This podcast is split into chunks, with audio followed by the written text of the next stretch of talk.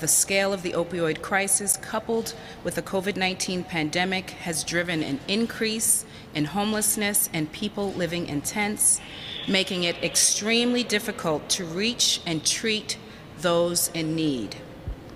To be clear, tents are not appropriate for housing. They lack clean water and adequate hygiene facilities. Even more concerning, these tents have become the site of infectious diseases, sexual assaults, human trafficking, potential overdoses, and violence. We cannot let our most vulnerable residents continue to suffer in these encampments.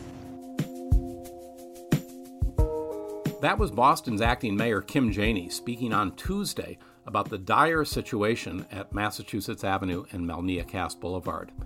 After months of growing alarm about the open air drug market operating there, overdoses, violence, and the proliferation of discarded needles in the surrounding Roxbury and South End neighborhoods, Janey declared a public health crisis and issued an executive order that she says will begin the process of dismantling the tent city.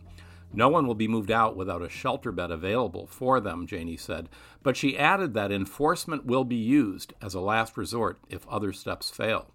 One voice that has been calling for action for months now is Suffolk County Sheriff Steve Tompkins.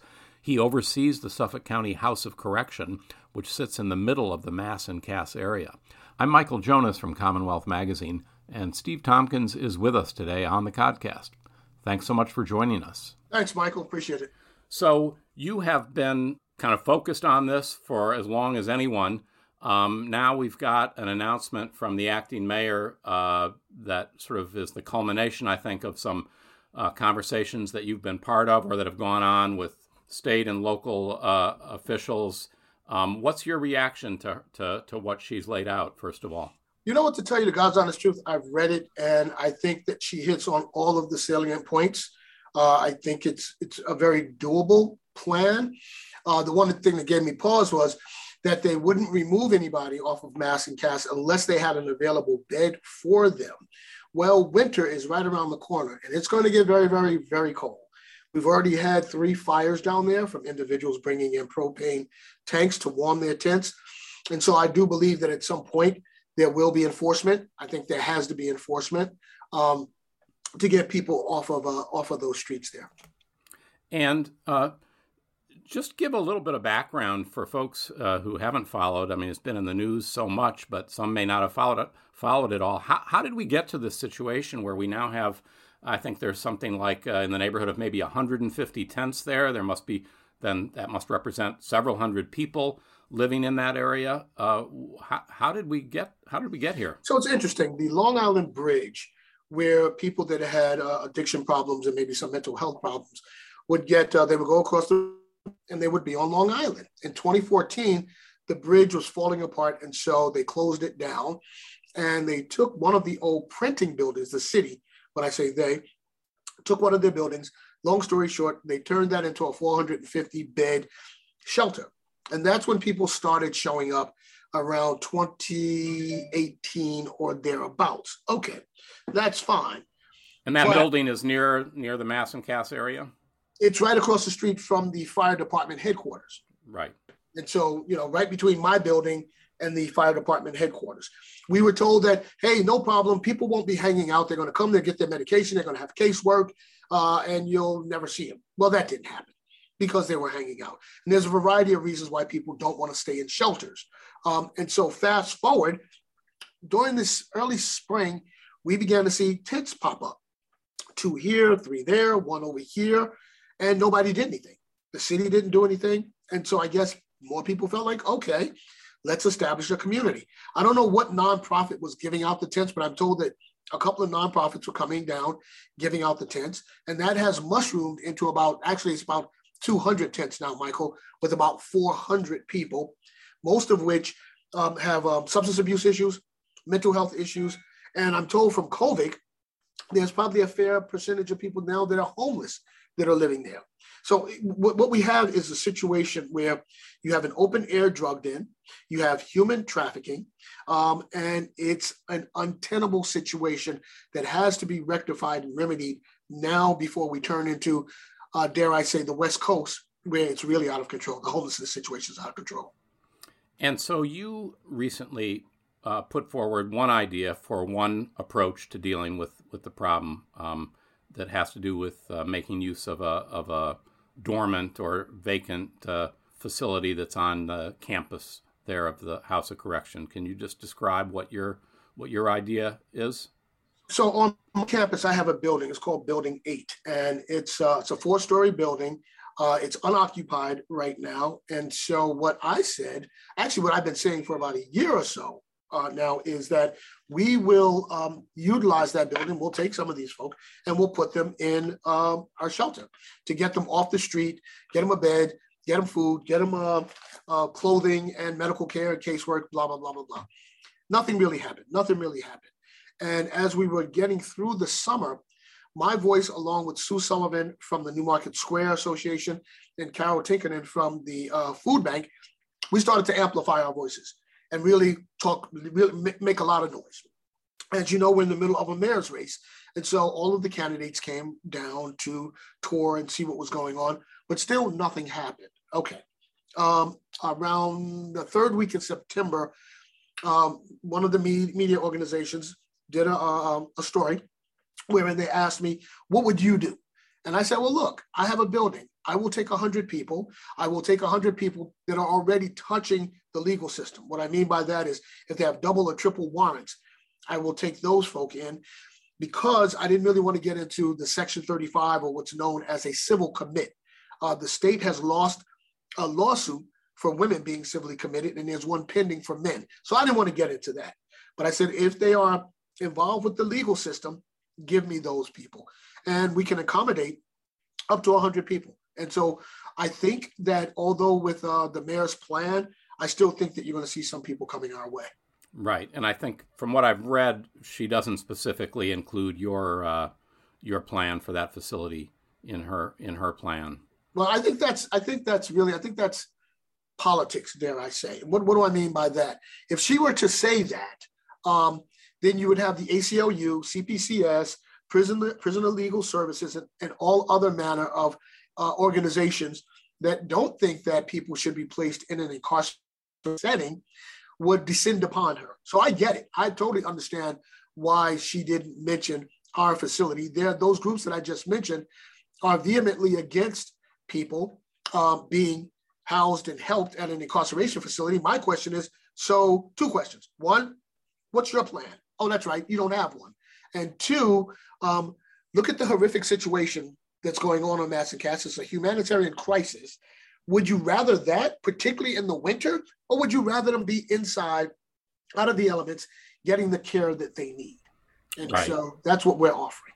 So you have uh, faced some criticism, you know, from from uh, maybe some of the groups you mentioned. Also, uh, Congresswoman Ayanna Pressley weighed in and, you know, sort of referred to this as sort of a, you know, criminalization of addiction and, and things like that. How did you how did you react to that? Well, first and foremost, I'm glad that the Congresswoman added her voice to this discussion because I'm hoping that her voice and her influence uh, can really galvanize her colleagues to do something to address this dire situation.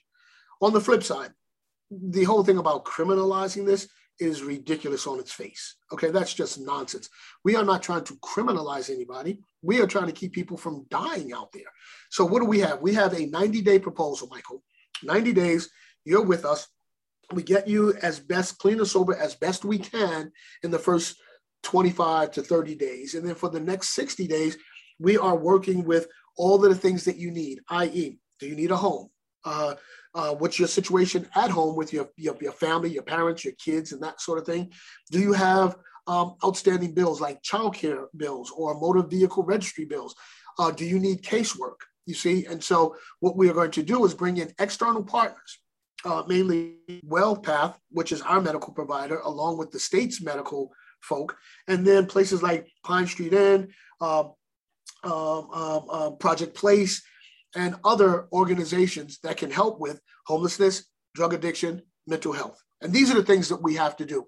And so to say that, you know, just because it's in an incarceration facility is ridiculous. And this building, unlike all of the other buildings on my campus, is a standalone. All of my other buildings, you can actually walk through all of the buildings without ever having to go outside. So there will be no commingling of the inmate population that's been convicted and live here with these folk here. Mm-hmm. So now let me answer this question, which you haven't asked, but how would they get here? Okay, so that would be on the police to actually begin to move people off the street.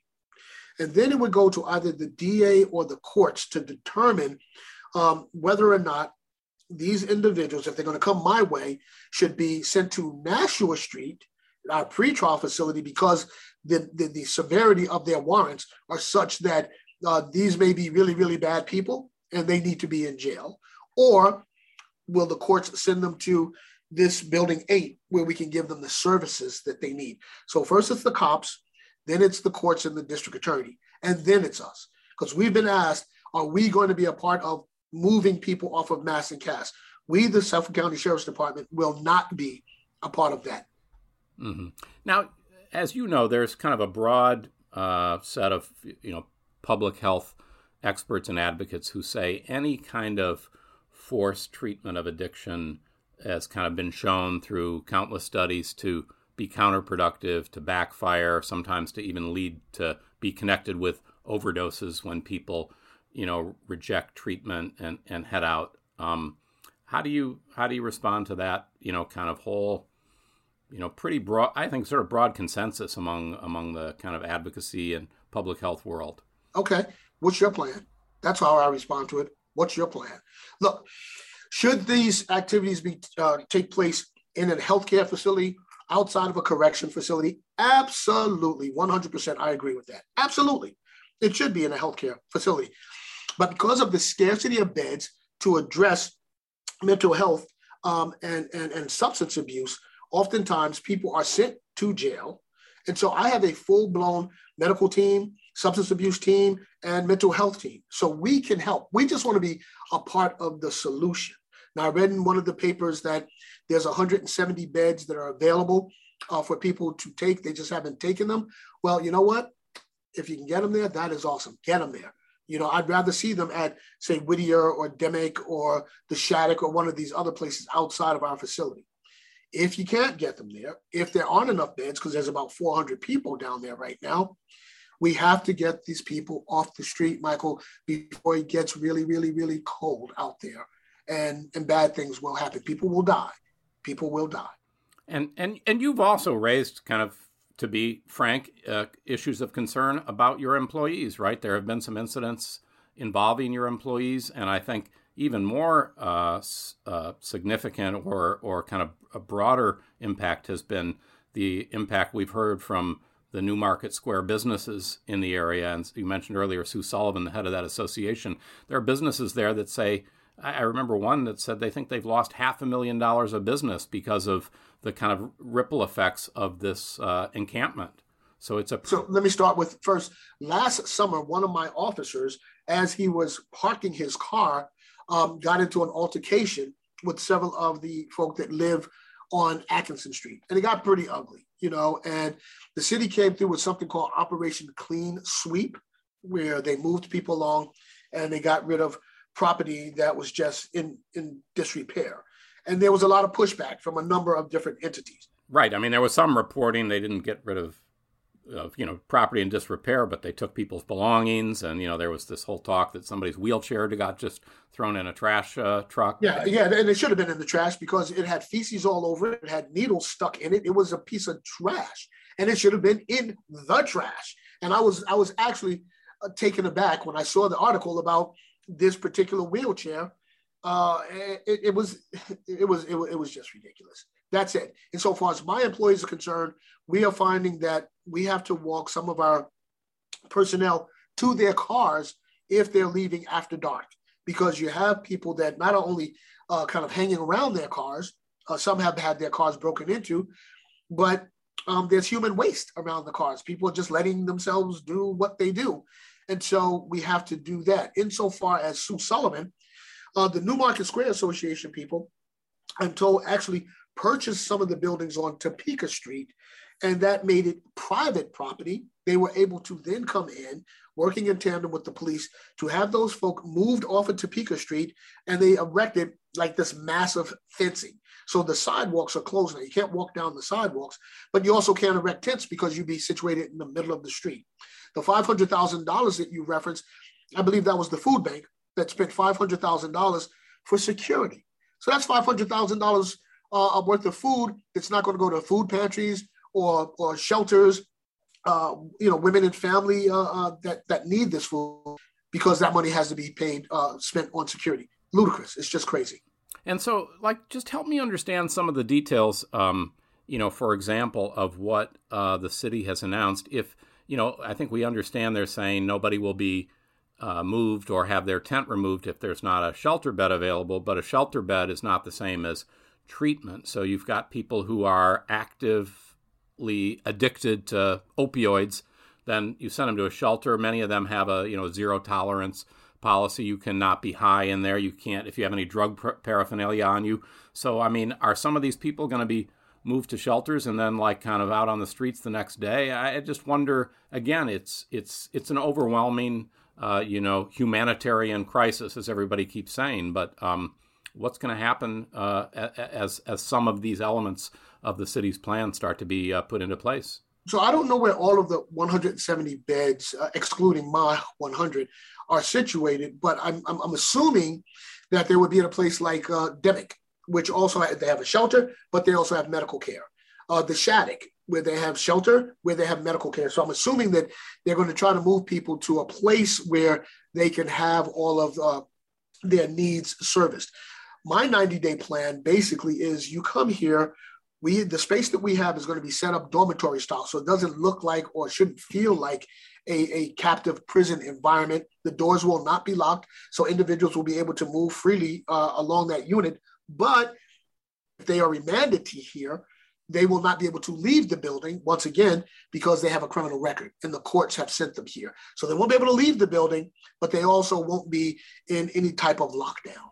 Right so talk a little bit about um, about some of the recent discussions that have gone on because I mean another another kind of flashpoint I guess you'd say in this whole thing was uh, a number of weeks ago when the city uh, was talking about setting up sort of shelter services in an unused or vacant hotel in Revere. Now that sort of led to basically all hell breaking loose with the mayor of Revere saying, you know, over my dead body will you come here? And you kind of had this kind of, you know, war over the municipal boundaries between, uh, you know, acting Mayor Janey and, and Mayor Arrigo in Revere. And I think it just underscored the fact, as we've, you know, of what that this is a regional problem. Now, we've heard figures that, you know, more than half, I've heard the figure up to 60% of these folks sort of descended on this area, not even from Boston. That certainly makes the case for this being a problem that needs kind of a regional solution to it. But it felt like, uh, you know, unless the state stepped in, it was going to be hard to see local communities, given the kind of strong NIMBY feeling where everybody wants it dealt with, but nobody really wants to have uh, folks or facilities or treatment beds opening up in their area. It was going to take the state intervention. So we hear there have been discussions. You've been part of those. So the governor himself and uh, uh, uh, uh has been in these. Can you just give a little picture of what these conversations have been like and is, is also, am I right, the Attorney General's been been part of these? Uh, how, how did these, how did the sort of discussions start and what have, what have they been like? The Boston police actually have rosters or lists of people that are living there. And so you're right. They know where these people have come from, whether it's, um, I don't know, Natick or Wellesley or Woburn, you know, um, outside of Boston. So they know where these people are, are, are coming from. And I agree with Mayor Janey that this is a regional, if not dare I say state uh, situation. The, the uh, governor two weeks ago began to convene meetings with um, the DA, the AG, uh, the Sheriff's Department, um, the trial court, uh, Boston Police, um, uh, CPCS, these are the defense attorneys. Right, the state public defender agency. Exactly. And that was good. That made sense to have them there. And then you had the healthcare individual uh, folk from both the city and the state at these meetings, uh, as well as Terry Reidy, the commissioner for the Department of Corrections. And so, two we began discussing how this would play out. And one of the things that they've talked to the sheriff's department about is setting up a mobile courtroom so that you can take people right off the street, take them across the street uh, into this mobile courtroom where arraignments can be held right then and there. So we begin to get ready information as to who they are, what their needs are, and where they should go. Okay. Um, so that was the first meeting. The, the, first couple of meetings were only an hour in length. So that first meeting really dealt with, uh, talked about the court situation, getting them off the street, and then identifying where they were going to go. Okay. The next meeting was then when we're getting down to the plan, the plan of how this is, was, was going to be effectuated. And at the time, the mayor hadn't had, I mean, she may have had the plan, but she hadn't presented the plan. So there was some discussions about all of the things, all of the elements that's in her plan now that would have to be worked on to get people off the street, put them somewhere, and then get them the care that they need. But then also, how do you have a continuum of care? So when they leave either here or whatever shelter, who do they who do they get handed off to that can continue to help them? Versus them going back to the street. The third meeting, I was away on the summit, so I, I, I'm not privy to what happened. We had a meeting yesterday, and all of the parties are, are, are coming together now, uh, kind of. Uh, let's just say it's getting stronger. And is this were these virtual or were these in person? No, no, no. They're at the state house. Everybody's in in uh, in the room at the state house, socially distanced, but everybody's there. And where are you meeting? Is it in the governor's suite or whose whose whose shop is it in? No, down at you know the uh, press room downstairs. Yeah. Yeah. Down in the press room. I see. And is the and is the governor uh, kind of chairing it or running the meeting, or who who who sort of? Uh, no, really. Let me say. You know, that's a good question. Um, is he running it? Yes, but not really. We actually have heard more from Mayor Janey um, because more of the focus has been on the city of Boston, frankly. And so the state wanted to hear what the city is doing and going to do before they come in with their resources. So, I mean, clearly the governor has been engaged and involved, but I would really say if you're asking who's running the meetings, it's probably Mayor Janey and doing and, a heck of a job. And she was so that this was the case for the meeting yesterday. She was she was there. Uh, this has been the case for most of She's been involved at all of them. Gotcha. You know, gotcha. and this has been the case for all of them. Right. And I should just say we're uh, we're speaking here on Thursday, so we're talking about a meeting that that took place on uh, on Wednesday, the the twentieth. Um, and so uh, I mean, I didn't. It sounds like there was kind of a focus on the kind of court and criminal justice kind of levers in these meetings. Uh, I mean, there haven't been hasn't been really apart from the officials from the city government and state government, the sort of public health advocates and other types haven't really been part of these conversations. Yes, yeah, the state's uh, uh, health uh, component and the city's health component. But I mean, outside of those folks, some of the sort of non-government, you know, advocates and folks that whose voices have been raising questions about using a kind of court and criminal justice kind of focus to deal with the problem. They haven't really been part of these confabs. Uh, a certain, uh, well, CPCS has. Uh, ACLU has not been there. Uh, prisoner legal services ha- has not been there. Uh, insofar as the healthcare component is concerned, WellPath, who is our healthcare providers, as well as the Department of Corrections uh, healthcare providers, they haven't been at the meetings, but they have been engaged. There have been a number of tours uh, here at my uh, uh, department, uh, Michael, and WellPath has been engaged there. Insofar as people rising their voice in opposition to this, um, that actually hasn't really been any, any conversations that I've been engaged mm-hmm. in. And I will say this also, since this since this issue of using the uh, my space here uh, have has come to the fore, we have gotten so much more positive uh, reception to this, and dare I say, six, seven, eight to one people saying we should do this versus not. And I'm not at liberty to talk about the individuals or the companies that have called to say they want to be uh, helpful but there have been some pretty significant overtures here from some very significant influentials to say we got to do something. Now, nobody wants people to be in jail per se, unless you belong in jail. Nobody wants that, but also people don't want people dying on the street. Right, and um, in terms of uh, you know folks who've expressed concern, I'm just curious: have you had any conversations like with Congresswoman Pressley after her comments? Have you guys talked about that? No, not really. Uh, no, we haven't. We haven't. We haven't had. I mean, she's very, very busy. I'm very busy. Right. I'm. I'm, I'm sure at some point uh, we will. Now, there is a consortium of electeds of color. Okay, and um, I was invited to a meeting um, last Friday, Thursday or Friday, with a pretty lengthy discussion. You know, Liz Miranda, Russell Holmes, Sonia Chang Diaz, the list goes on, uh, Ricardo Arroyo, uh, and others. And I had an opportunity to really explain to them what um, what we're trying to get accomplished, but at the same time, how much we need their help to make this really successful and something that's sustainable. You see, um, the congresswoman wasn't a part of that discussion that day, but I'm sure that at some point she and I will have a chance to sit down and talk about it. But there again, I say that you know I welcome her voice and I welcome her dissension because you know what? What is this? squeaky wheel gets the oil? And so if there's any element of controversy, this one says do it, this one says don't, that gets people's eyeballs and ears. And that's what we need. We need people to be attuned to what's going on. Right. But your your kind of bottom line, along with I think that of the mayor, is that you know it's time for action. That we can't kind of continue to kind of kick the can, and the situation can't be allowed to continue, or or even proliferate and get worse, uh, as it seems to have done over the last couple of months. Well, it's not just the mayor and I; it's the state, right.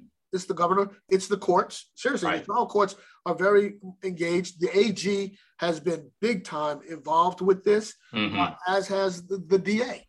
So do you feel like the governor, like and the AG, have kind of stepped up on this? Because I have to say, I watching this over the last couple of months, I kept thinking, where are the state players? Again, you need sort of a broader voice, you know, because of the regional nature of it. You need them to step in, and and I kept wondering if they were going to, because it's not really a, a, problem that that probably. Uh, from a political point of view, anyone is eager to dive into because the solutions are so challenging or seeming elusive. Well, this is just what I'm about to say is more speculation on my part, but I think that the state was standing back to wait for the city to handle its business.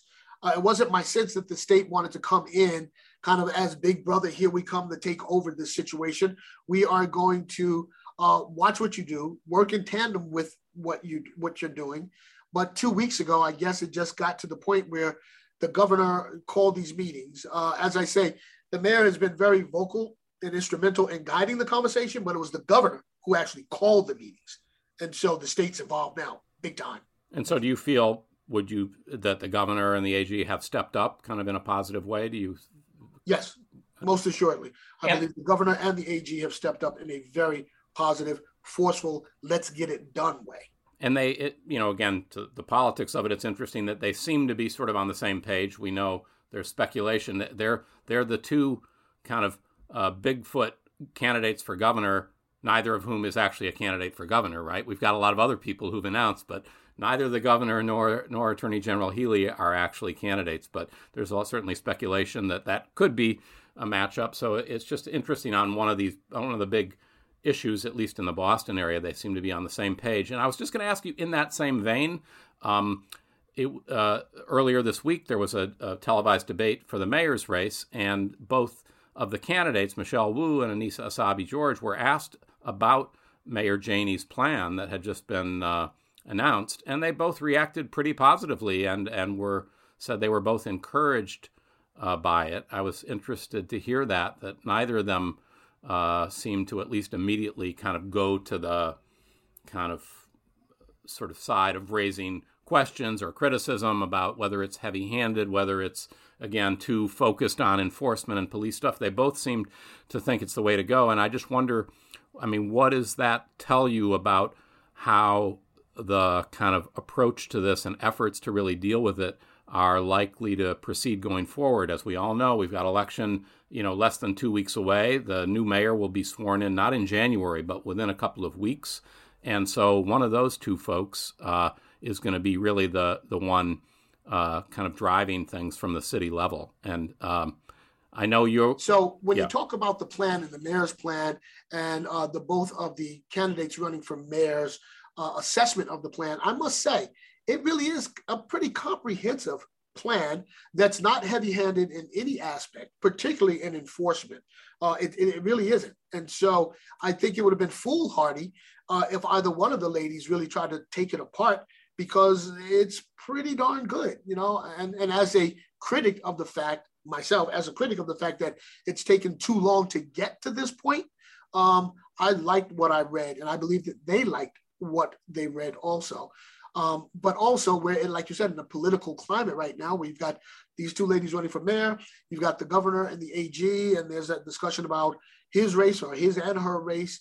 And so I don't really think that anybody wants to get this on a political turf, so to speak. They really want to keep this in that realm of being a humanitarian crisis. And what do we do as public advocates?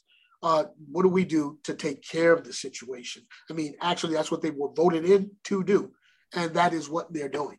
And, and just finally, Sue Sullivan, the Newmarket uh, Square Business Association leader, was quoted uh, in the Globe this week saying after the mayor came out with her plan that she feels perhaps more hopeful about things than she has in a couple of years. So, h- how do you feel about things going forward? I feel very hopeful. I, I share that sentiment with Sue. The cavalry has finally arrived, Michael. I mean, the cavalry has arrived. And so now we just have to get down to business. Uh, one, removing the people uh, off of the streets. Two, clean the streets because they are. It's a cesspool right now. And then three, what do we do with the people once we've gotten them off the streets, whether it's into a shelter, whether it's into a confinement facility, um, but how do we get them the casework and the care that they need? And so I feel, I feel, I'm, I'm, I feel very good about the prospect of this being addressed in a holistic way. Here's the deal though when next year rolls around and the weather gets warm again, we cannot allow this sort of scenario to pop up again. And believe me, it will if steps aren't taken immediately to remedy that. Suffolk County Sheriff Steve Tompkins, thanks so much for uh, for this conversation. Thank you for having me, sir. Appreciate it. And you have been listening to another episode of the Codcast from Commonwealth Magazine. I'm Michael Jonas. Thanks for listening. We will see you again next week.